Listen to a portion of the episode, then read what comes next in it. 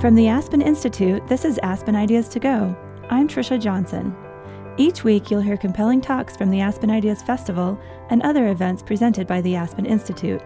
The Aspen Institute is an educational and policy studies organization that fosters values based leadership and provides a nonpartisan venue for dealing with critical issues of the day.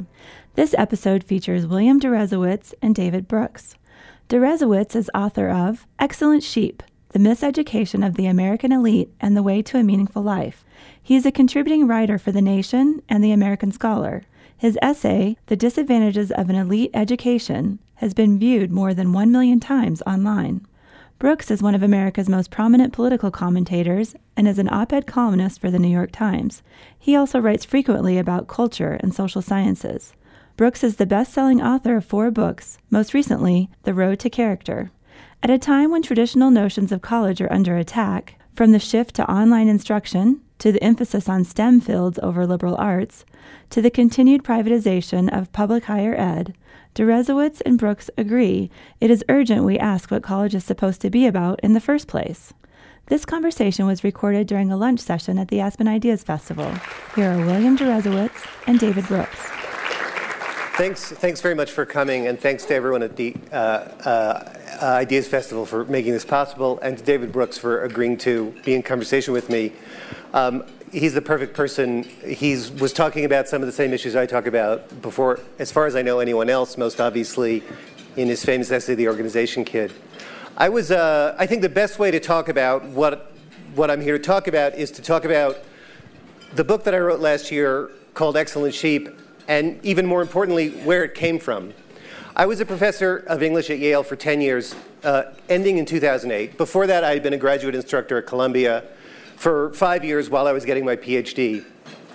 And at the end of my time in academia, it just turned out to be the end of my time in academia. In 2008, I published an essay called The Disadvantages of an Elite Education. If I'd known that anyone was going to read it, I would have thought up a better title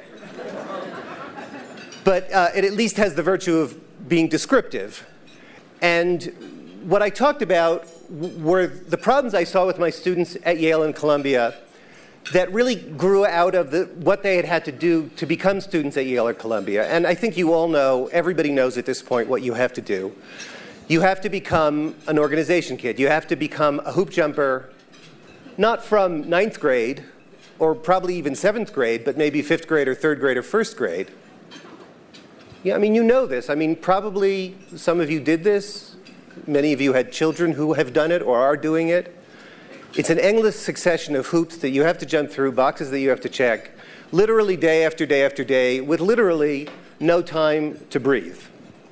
And what I saw that producing in my students was credentialism rather than intellectualism, careerism rather than a real sense of purpose I also saw a tremendous sense of self importance because they had been told their whole lives that they were, quote unquote, the best and the brightest. And correspondingly, an inability not only to communicate with, but even more importantly, to value people who weren't like them. People who were, I guess, not so good or not so bright. At least that's what the system was telling them about those other people whom they didn't really know anyway. It was a pretty I would even say angry essay, and it was kind of angry at uh, young people.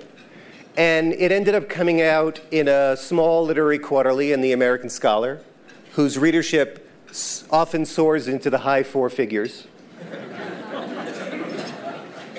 so I thought, you know, no one's going to see this, and you know, whatever. I, I, had I said my piece, and no, that's the end of it.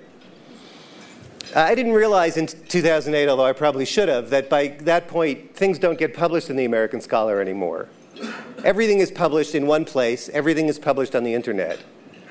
And uh, on literally the third day after the piece posted, it started to go viral. And with, within a few years, it had gotten well over a million uh, readers.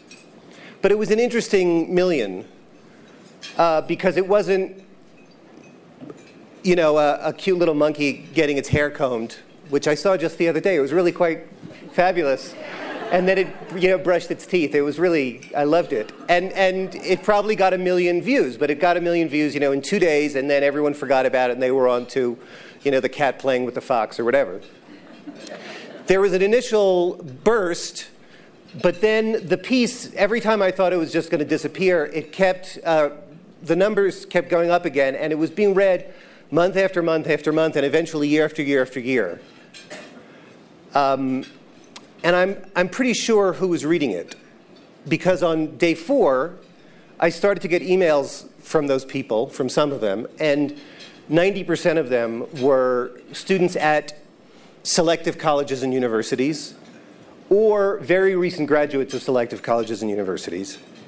And 90% of those said, Thank you for putting my experience into words in a way that I've never been able to.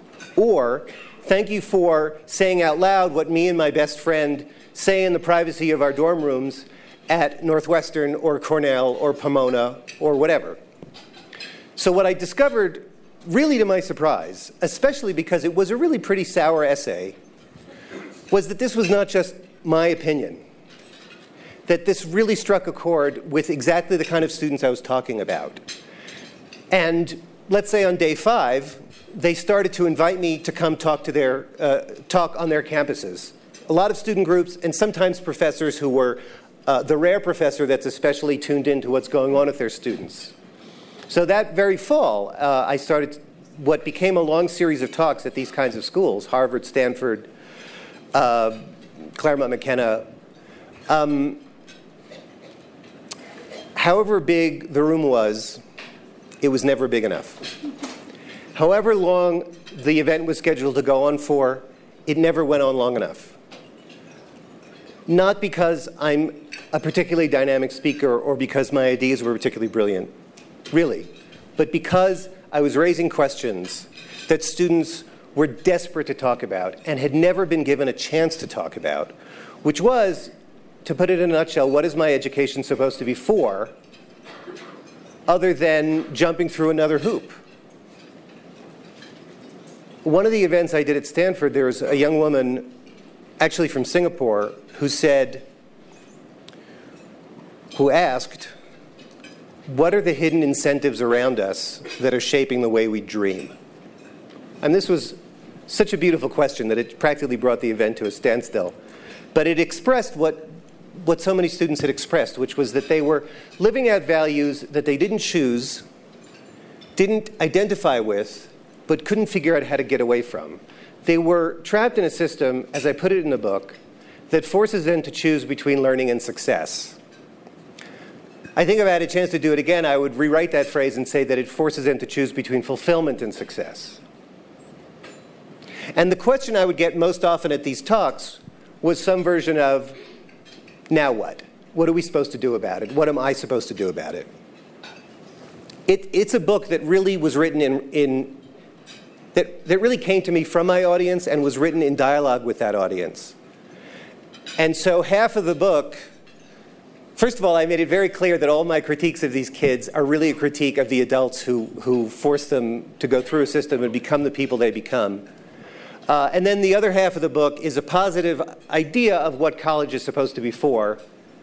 And it's not revolutionary, it doesn't involve computers, it doesn't involve technology except the very, very ancient technology of small classrooms with uh, professors who are treated uh, with respect, um, in other words, not contingent adjunct employment, who are teaching a liberal arts curriculum that's centered on the humanities, that gives students a chance to think about what we used to call the big questions, the questions of meaning and purpose, by uh, reading works in which people have done that in the past. That's what the humanities are. They are the place where people ask the questions about what it means to be human literature, philosophy, history, religious studies.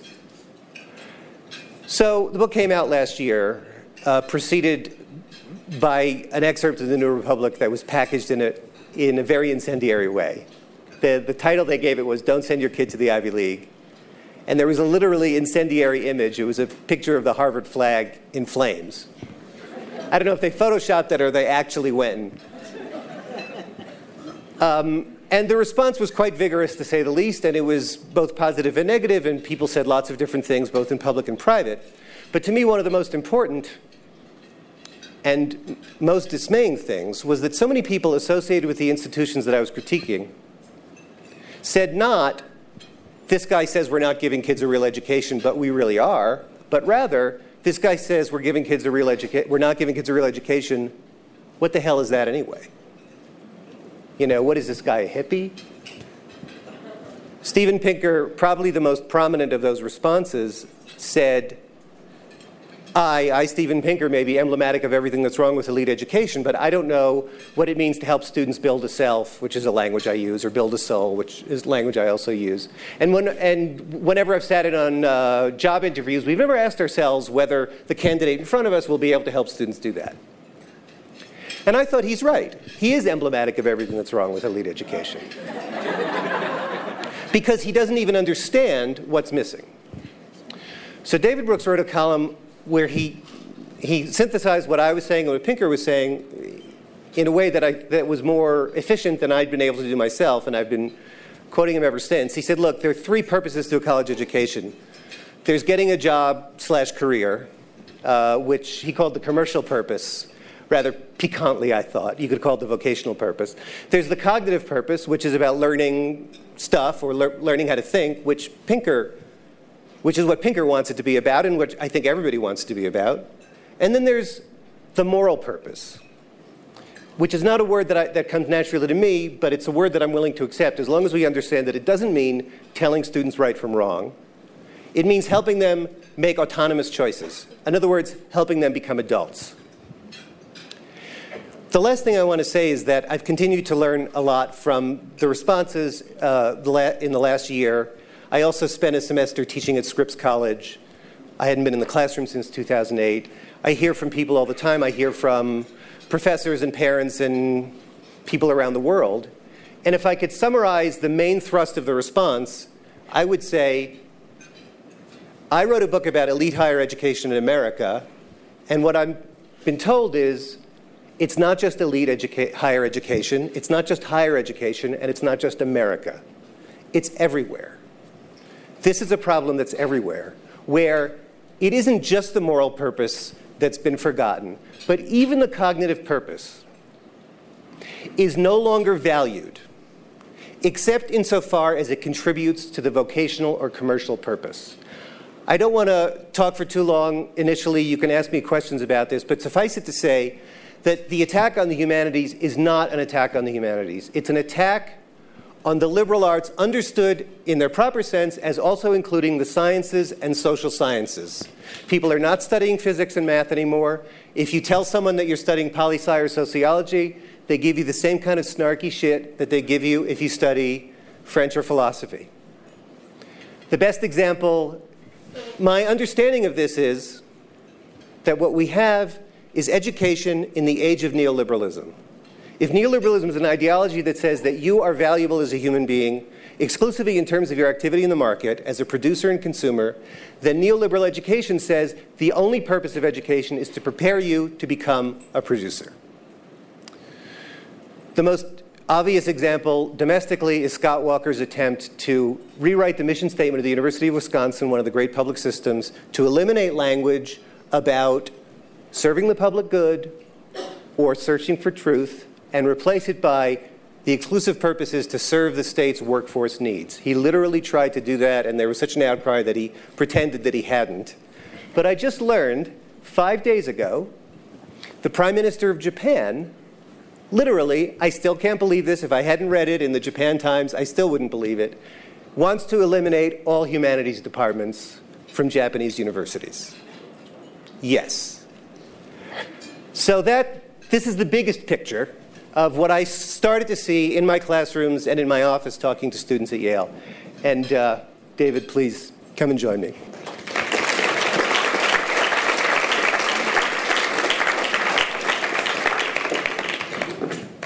Uh, so, of course, I'm interested in the, uh, in the moral piece. So, could you give me an example of a successful act of moral education? Either something in your own life or something you've done in the classroom, a book you read, or a book you taught or a course you taught or a course you are aware of that just shows us what it looks like? I'm, I'm partly, I'm partly going to dodge that question, but I will answer it. I'll answer it by saying that it doesn't really work like that. I mean, sometimes it does. Sometimes you can make a one-to-one connection between something you learned in the classroom and somehow it helped, some way that it helped you. Um, but it's much more holistic than that. I remember talking to one of the former students that I'm closest with, who's had a very interesting postgraduate life, and I asked her, I sort of asked her that question, and she started to talk about having read Waiting for the Barbarians in a different class, and and and and how profoundly it affected her. And I said, so. So give me an example. And she started to, and then she stopped herself and said, But it's not like I am now in a situation, you know, that's a pretty extreme situation in that book. She doesn't really find herself in a situation like that but it's just it, it's it's a kind of compost it's a kind of mulch that helps you think that helps you become self-aware and self-reflective by uh, studying the moral choices that other people have made i mean look i also wrote a book the last book was called the jane austen education where you know it's a whole book about how jane austen helped me grow up right. but it, even when i was writing that i felt like it doesn't really work like that or it's, it's, it's, more, it's, it's more complicated than that okay. now I, i've taught your stuff uh, many times at yale and I find there's a, a vocal minority that hates the essays, and then a quiet, silent majority that agrees with them. Now, what's the, what's the best comeback students have offered you on your diagnosis of their souls?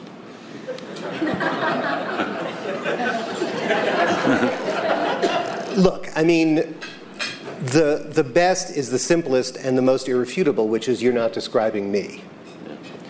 Um, I I feel like I'm getting a great education. I feel like I'm not a sheep. sometimes they'll even say, I don't know anyone else who is. Um, I will say that um, at one of my Stanford events, I've been there a few times, uh, early in the Q&A, a freshman got up and said, uh, and this was like October, so a f- few weeks into his college career, I'm not a sheep. And, and of course, I can't say you are because I don't know you. And then a few minutes later, another freshman got up and said, I'm not a sheep. And then a few minutes later, a senior got up and said, I am a sheep. because he had been there long enough to understand what, what, what the system, you know. Yeah, okay. Now I'm going to read you, especially given this audience, I'm going to read you my favorite passage of the book, and as a teacher at Yale, the one that resonated most uh, closely. Actually, before I do that, I did have a moment of moral education, one of the classes I taught, where one of my students at the at the end of the term said, You know, after taking this class, I'm so much sadder than I used to be. Which was like, uh, that was a big win for me. Um, um, okay, so I'm going to read a passage of your book. Uh, this is about parents, and it's he's uh, Bill is talking to kids. Uh, what do you owe your parents? Love, and when they need it later, care, but not submission, not your life. What do you owe your parents? Nothing. The family is not a business deal. You don't owe your parents. You have a relationship with them. When you are still a child, that relationship ought to involve obedience. Once you're an adult, it has to involve independence. Now that resonated with me because I um, see my students burdened by this epidemic of conditional love where their parents have honed them, and if they decide not to take the job they want or the major they want, the love is withdrawn, and those kids live in a state of fear that the most elemental relationship of their life is fragile and depending on their kissing up to their parents, and their inner criteria is dissolved, and it's horrific. And so uh, that this section on parenthood, uh, if you don't read anything else and you want to be a good parent or grandparent, this section is alone is worth the price of that book. Thanks. Th- thank you. Thank you for saying that. And I think you speak about this in your new book also, right? And there's a great book that just got published called How to Raise an Adult by a former uh, freshman dean at Stanford, Julie Lythcott-Haims, where she, she talks about this.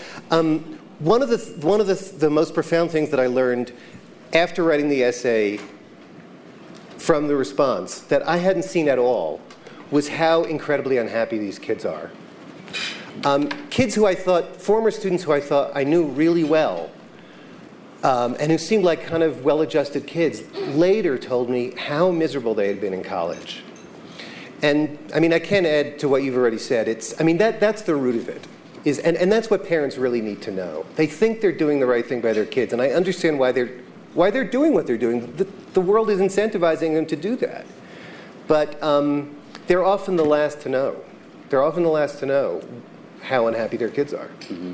Now, you begin the book by talking about the hidden sadness, like the lives of quiet desperation of, their, of your students. That they, well, they're sort of like ducks, is the metaphor. On the top of the water, they seem calm, but down beneath, they're scrambling. Uh, and also down beneath, they're psychologically um, much more in turmoil than we imagine. How did that come across to you? Are there vivid examples of that, or you know, typical examples right. of that? Well, again, I mean, I didn't, I didn't, I didn't even know it until afterwards.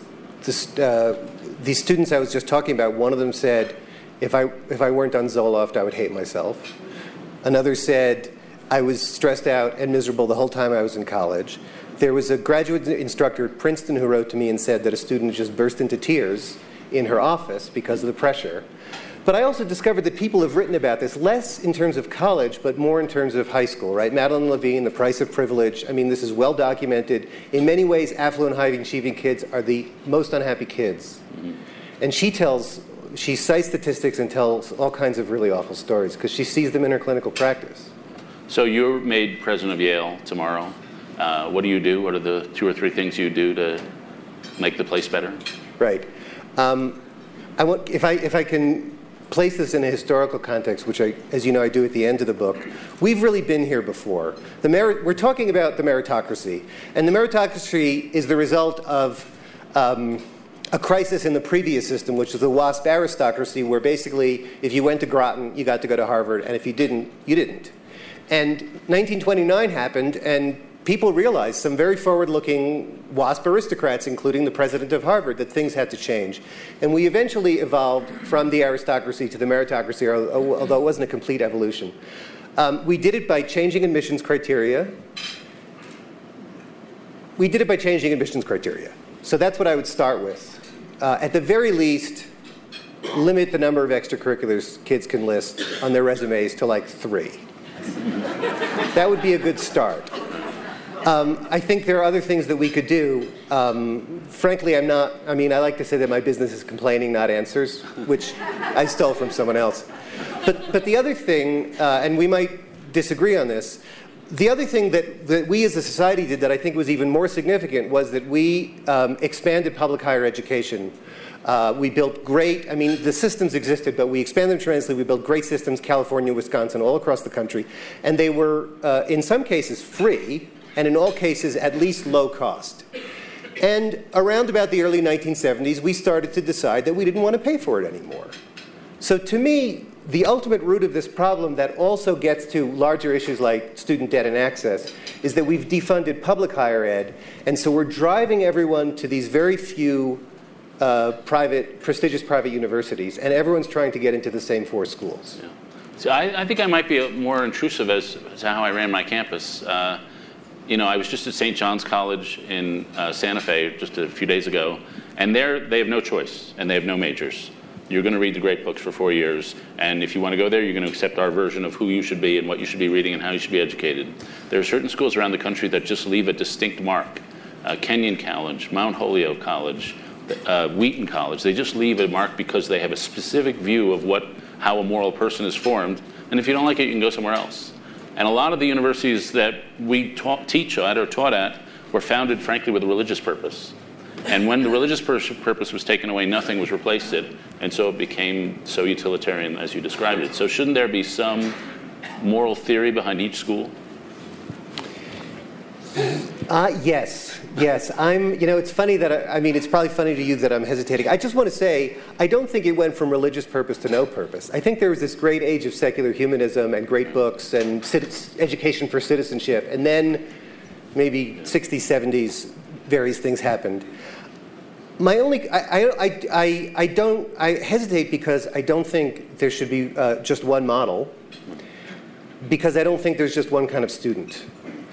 And requirements can sometimes be counterproductive. It's really hard. I, what I've come out with from my experience in higher ed is that the most important thing is that whatever you do, the faculty ha- ha- have a reason to buy into it. Right, I mean, every 10 years, Harvard reforms its general ed requirements, so does Stanford. It works for about a year and then it falls apart. Because professors are not incentivized to care, and the classes are kind of crappy and they're kind of catch as catch can. So, whatever, yes, I like more rigor, more prescription. That isn't going to work everywhere. The important thing is that the teaching and that aspect of a professor's mission. Okay. I'm going, to I'm going to ask you to describe another thing that is in this book. This is a talk you gave about solitude. And I'm asking you to describe the thesis of that talk because I want to get you off agnosticism. I want you to get you off the idea that everybody gets to pick their own way of being a good person because you actually do have a view. well, um, I'm not sure what you mean, but um, again, listen. No, no. I mean, I, I mean, I, I get that I, all the time. I mean, um, here's the thing, and and and I struggled with with this in the book too. Um, I try even not to have my own political. When I'm talking about choices students might make in their lives, I try not to make them all leftist choices because the whole point is that they get to make their own choice and that we equip them to do that. So, if you mean that in that solitude lecture that I gave at West Point, I say you need to build solitude into your life so you can become a reflective, introspective person. I mean, it's really continuous with the stuff in the book. Then I agree that I'm not agnostic in that sense. But again, it's still about building a self so that you can decide. I'm not going to tell you, listen, I mean, it, I gave the talk at West Point. I questioned their choice from the beginning. I mean, yeah, we need to have an army, blah, blah, blah. But I mean, like, these are not, that's not my kind of values. But I respect them enough. By the way, the thing I hate about the liberal arts colleges, to the extent that it's true there, is that often they are morally very prescriptive in a politically correct kind of way. So, how did it happen with you? Oh my God. Um, I, a lot of this book grows out of the fact that it happened very badly with me. I, my dad was an immigrant. My dad was a scientist. I was supposed to be a doctor. I never had the chance to think about why I wanted to go to college. Um, I majored in science. It's a very perfectly acceptable thing to major in, but it was a mistake for me. And by the time I realized that it was a mistake, it was too late. Because I was always supposed to be a doctor, but I wasn't going to be a doctor, I had no clue about what to do afterwards. I almost went to law school. I did go to journalism school. I floundered around for a couple of years, and I finally had a come to Jesus moment, which is strange for a Jewish boy. but I Happened said, to at least 12 people before.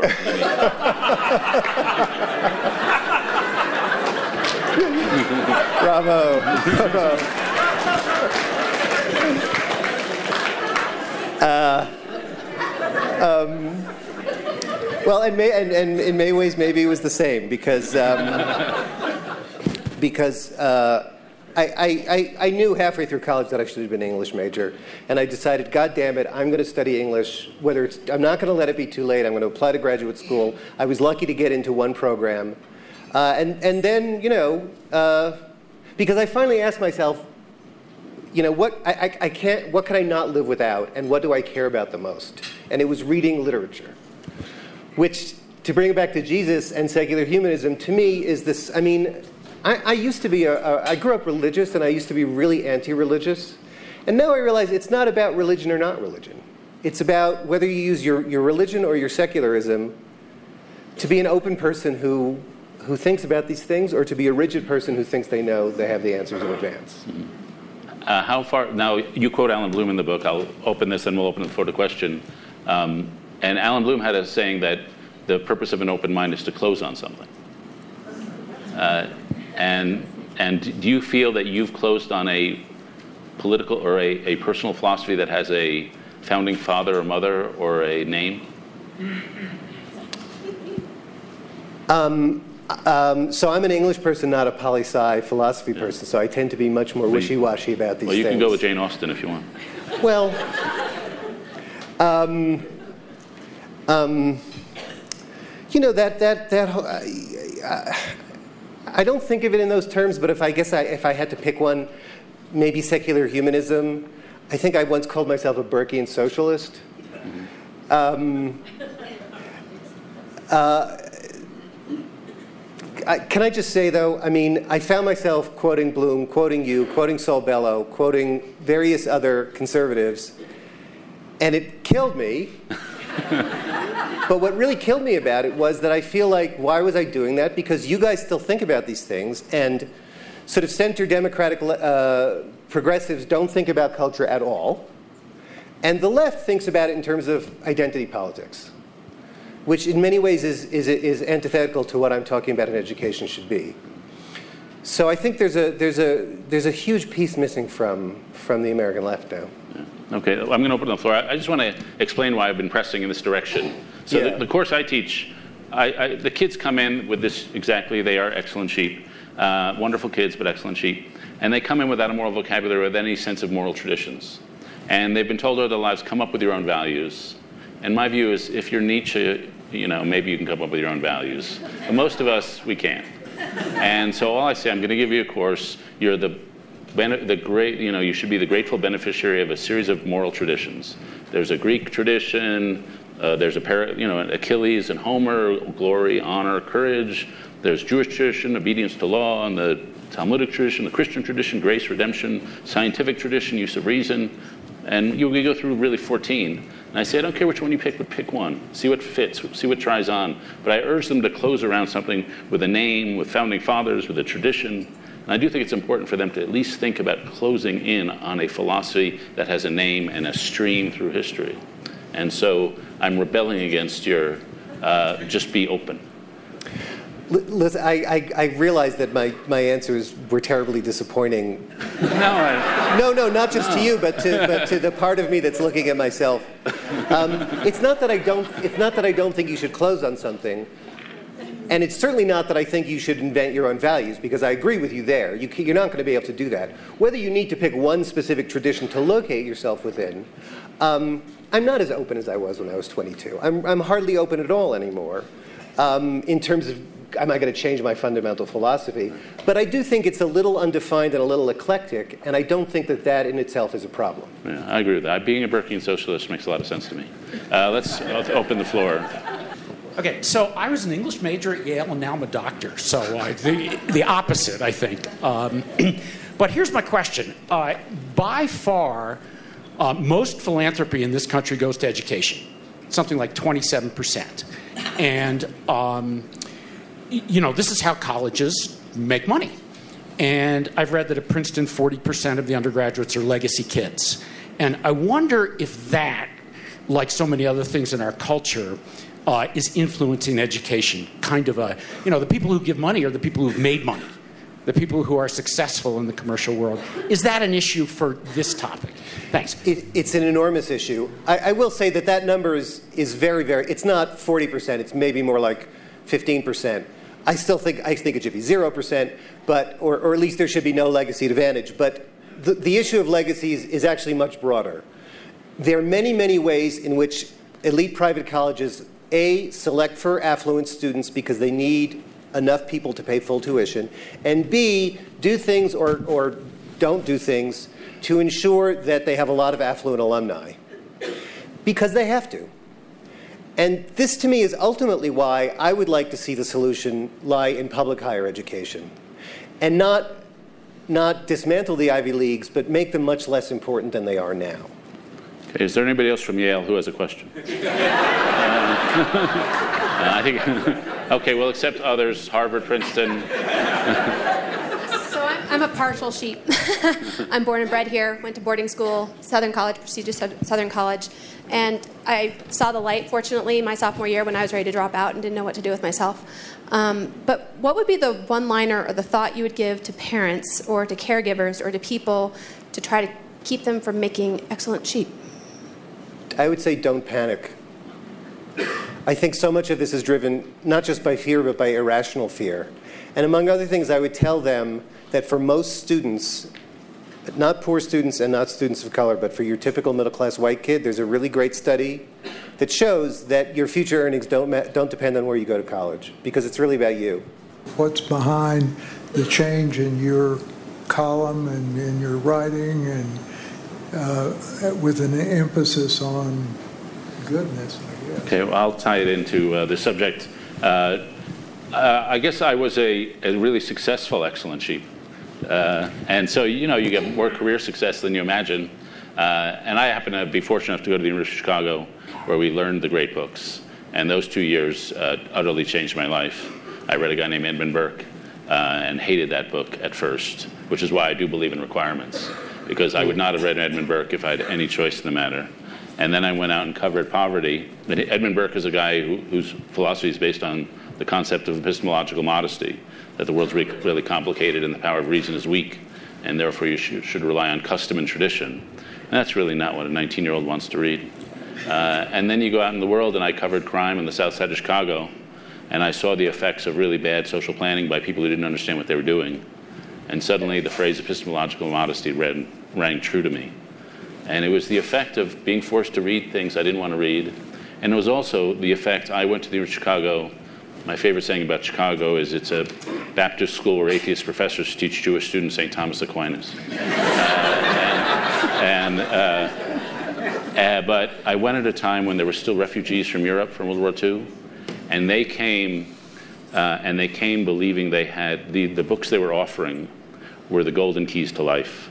They had a total faith in those keys and teaching Hegel and the, the Gospels and Aristotle, and they believed that life, that the authors of these books had devoted their lives to them, and we should treat them with honor and respect and with humility because they were so much smarter than we'd ever be.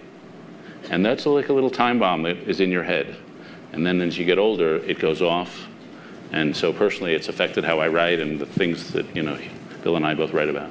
Hi. Um, I haven't read your book, but I did a couple years ago uh, read your essay, or I guess it was the speech that you gave at West Point about solitude and leadership. Um, and it had an impact on me. I, I, served in the Marine Corps previously. And I wonder just some of the things that you're mentioning. In today's context, um, I think it's difficult to get solitude for your views because how views are shaped now is very driven by social media. Um, and so there's a tendency to sort of bucket or um, make heroes victims. Um, and I'm wondering how that interacts with how sort of you see views being formed today and, and the challenges that you see in education. Yeah, um, I, I, think we, we live in a time where we've come almost to take it for granted that we're all, you know, these tremendous individualists who all automatically think for ourselves. And I don't think that's, that should ever be taken for granted because I don't think it's ever true. We, you know, we're, we're socialized, we're brought up to believe certain things without even realizing it. But especially now, social media has many good and ill effects. We don't talk about that. But it tends to reinforce a kind of groupthink. Um, it tends to kind of externalize the conversation you're having. I, am not advocating solitude uh, exclusively, right? Conversation, one on one, and in groups are, are, those are all important. But um, I, I think uh, I think it's a different kind of conversation when you have it with yourself, and there are no social pressures, and you're not trying to impress anyone, and you can maybe drop a mask that you're even wearing for yourself, right? Um, and yes, it's it's incredibly hard. I mean, it's incredibly hard even for me. We're we're all plugged into this stuff all the time, but it is also a choice that we can make. And I think as we start to adjust to this new world of social media, maybe people are beginning to to become more reflective and, and, and more um, active about managing their, their screen time. Uh, did I answer your question? Yeah. Okay. Do, you, do you believe in keeping a personal journal or a diary? You know, it's funny. It's the kind of thing that I advocate for other people, but never really did for myself. um, I will say, though, you know, when I was young, you know what it really was? It was letters. I mean, my journal was letters that I wrote. Those long letters that we used to write on, you know, yeah. Uh, again, uh, it's not it's not one size fits all, right?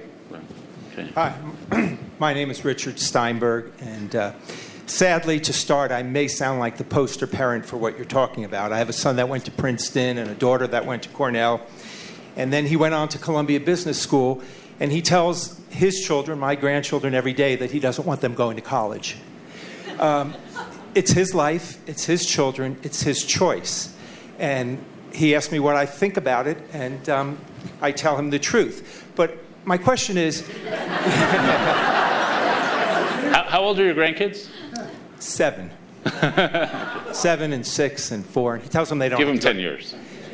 But the question is don't you think? I'm trying to understand what you're saying, and it just seems to me that it's a symptom of a disease because the same parent child relationship about the guilt of, of having to do what the parents say about college would probably be the same uh, guilt that they would feel when they want to pick their spouse or if they want to decide to be gay, not decide, but want to, uh, you know, come out as gay. So it, it, just seems to me that it's the relation, the core, the core issue is the relationship that the child has with the parent, not that they're placing guilt on him going to college. And I mean, is that making sense to you? Uh, it makes sense in the in the sense that there are many things that par- many ways in which parents try to tell their kids how to live, and undoubtedly, this is ever since we've had parents and children, parents have been doing this. Um, the difference is that because of the college admissions process that, that we've created, um, the stakes are higher. I mean, the psychological, the stakes, the, the practical stakes that parents perceive are much higher. Like if my kid doesn't go to an Ivy League school, they will sleep under a bridge, which is ridiculous. And the psychological stakes on the kid are also much higher because now it's not. I mean, we've been going through this for 50 years, and it wasn't that bad when I was in high school in the late 70s. But now, demanding this of your kids means giving them a childhood and an adolescence that's really, really damaging. I mean, it really is. Um, so that's, that's my answer. Why does, your, why does your son not want to send his kids to college? Well, he, um, he went through five or six jobs. You know, I, he kept saying, Do you mind if I switch? I said no. And then he founded a, actually a social media platform. Um, he was one of the founders of a company called BuzzFeed.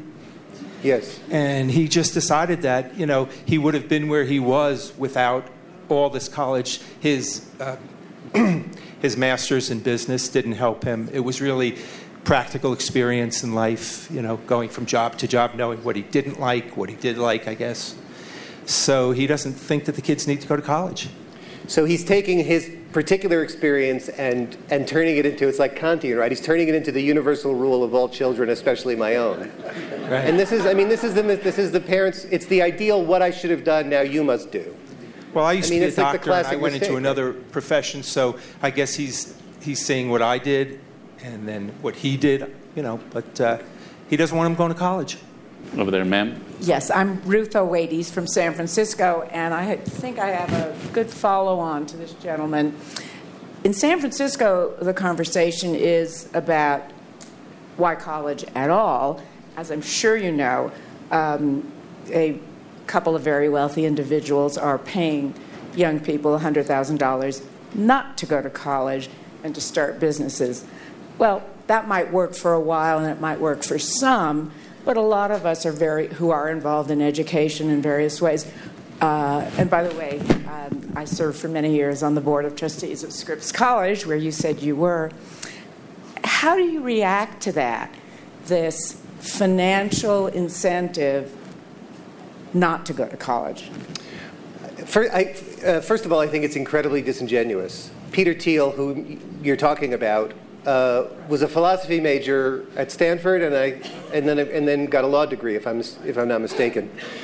And he also says, I mean, he's on, on film having said this. What about everybody else? I don't have an answer for that. He's also a really strong anti-government libertarian. So there's a hidden political agenda here.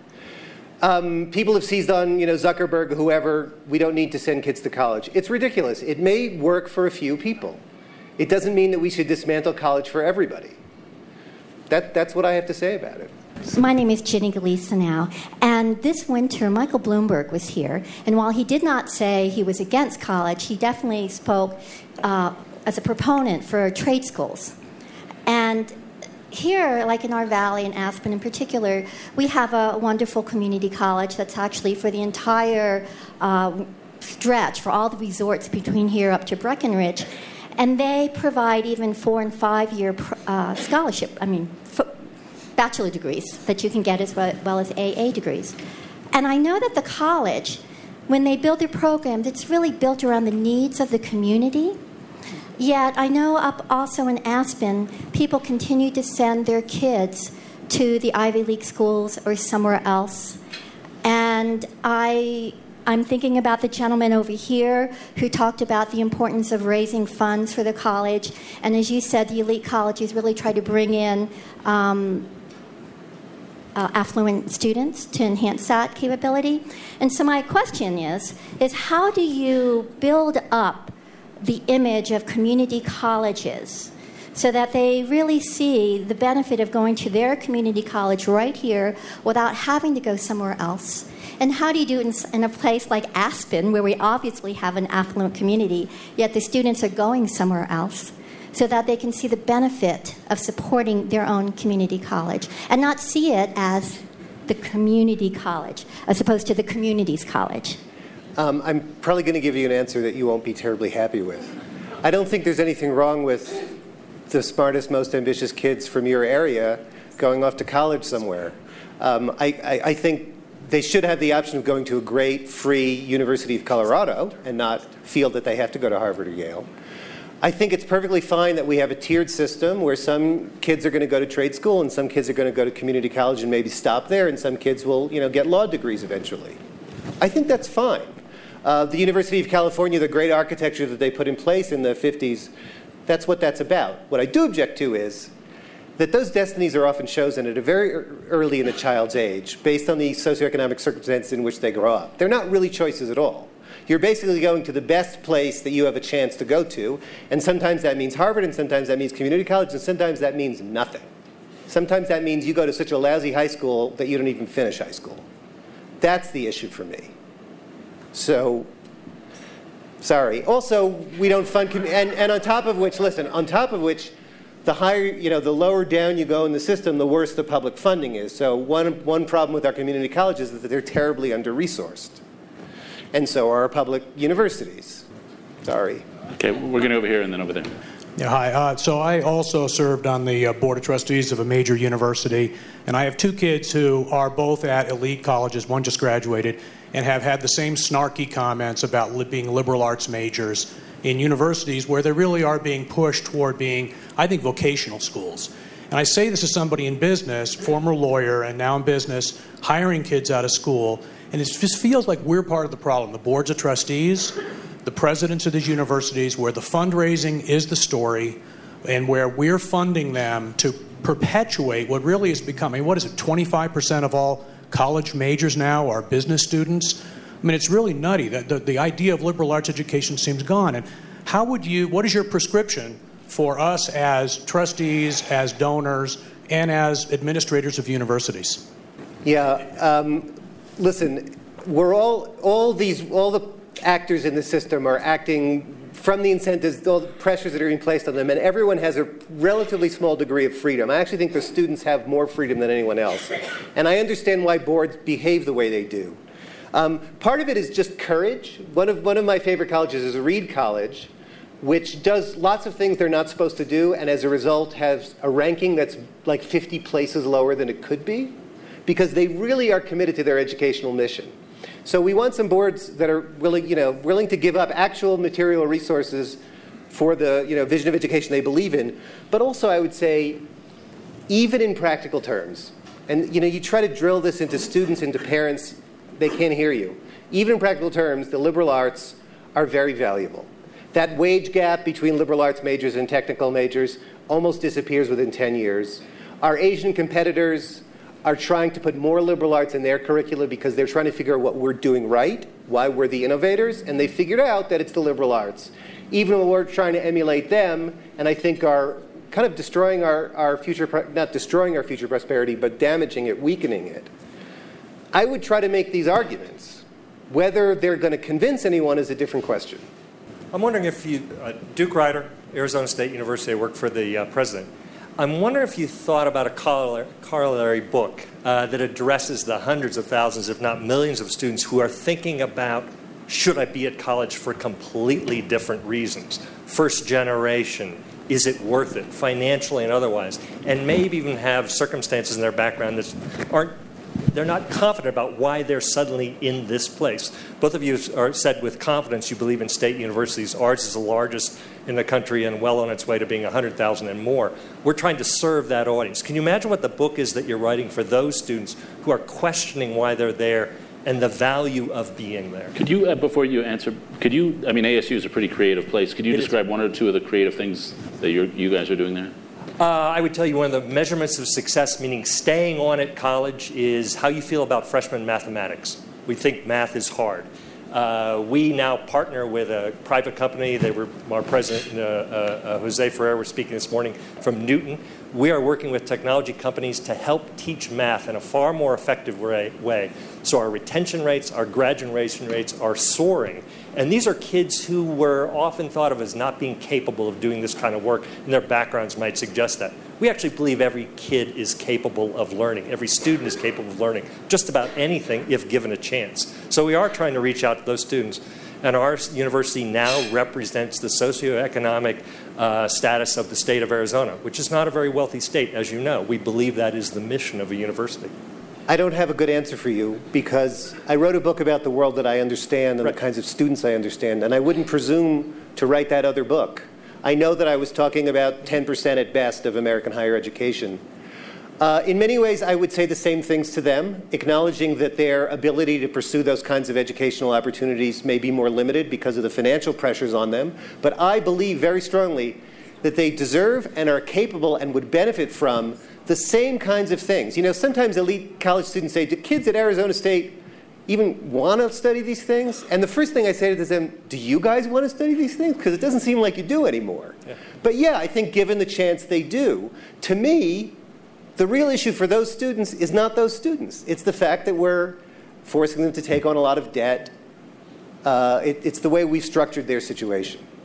Yeah, if, if I will, it's what happens while they're in that university, not what they were going into it, that makes for a, a great success story, I think, at our universities. I, I absolutely agree with you. I'm a college counselor in a public high school right here in this valley. And first of all, we love our community college and the community college system that's here. It's really remarkable. And the president of Colorado Mountain College is among us today. Quite an amazing visionary. So we do love our community college here. But I'm asking, what advice would you give to Americans' parents to Tell them that college is a fit to be made, not a prize to be won, so that they can brag at, I didn't make that up, Willard Dix said that. Uh, uh but I feel like this is what the conversation leads to, and that I found out from a NACAC a longitudinal study that, in fact, we college counselors, teachers, we don't get to influence where or if they go. Parents you have 46% influence of whether they go and where they go. We're really way behind you on that. I think I have a 2% influence. The point is, what would you say to Americans' parents to first of all say, college is important because they aren't finished when they leave high school. They're not finished human beings. That brain is barely closed. And I, I feel like college is an important place to keep that conversation of development going. But how can we convince them that it's a fit to be made and with 4,500 colleges, there's a college for everybody? Right. Let me start by saying I didn't mean to say anything bad about community colleges. I think they play a very, very important role. Listen, 40% of college students are enrolled in community colleges. I, I, I um, what would I say to parents? Um, I think one thing I would try to say is to get, ask them to reflect on their own path. And I think that in most cases they would find that their path was a nonlinear path, that they made mistakes, that things, they ended up doing something professionally that they never could have imagined, that they surprised their parents, disappointed their parents, made their parents afraid, and then ultimately made them proud. And that they need to remember what it was like to be young and what young people can do, what they're capable of, and to give their kids the same kind of freedom and the same kind of encouragement rather than the fear and the box and the this is, this is all about me rather than all about the kid. Does that does it make sense? Final question. Hi, I'm Laura Lauder from Silicon Valley, and I wonder what you would say about this question of how American higher education compares with the liberal arts educations that we see in South America, in Europe, in Asia. Because what I saw, I have two kids going to college this fall. What I've seen is when I was a junior in college, I went to Spain, and everybody lived at home. There were no clubs after school. You were not living independently. But in American four year colleges, kids learn to grow up. They learn to be independent. They learn to have friends. They learn to, to join clubs and, and find, part, find aspects of their college education that is much bigger than themselves. So, from my perspective, liberal arts and all of the things that American four year colleges offer is so much more interesting and much more diverse and creates a whole person, much more so than, frankly, those very vocational educations that, that you see in universities all over the world. I completely agree with you. Um, the, the thing I like about those systems is that college is, is often free or very low cost. Uh, that can also that can be a trade-off for fewer, less access because kids are tracked at a younger age. We this is the thing. I mean, you know, people talk about the anti-intellectual strain in American history, American culture. There's also very strong countervailing strains that enabled us to build not just great public universities, but to have this really unique system where a kid doesn't just study one thing in college, where a kid often goes off to college and there's all this lateral learning that happens. Um, the problem is that I think many aspects, if not all aspects of that system, have been under threat for a long time. And now the idea is that kids are going to sit at home in front of a computer and learn what they need to learn, and we're going to be able to do away with college altogether, and won't that save us a lot of money? And we may not be uh, uh, dismantling the humanities departments by government fiat, but we're, you know, we're moving in that direction piecemeal. So I, I think our system is an incredibly, we've inherited actually what was once an incredibly strong system, but it's under increasing threat from every direction. Thank you very much. Bill Dreyfus. Thank you. Thank you. Thank you. Thank you. That was William Deresiewicz and David Brooks recorded live at the Aspen Ideas Festival on June 30th, 2015.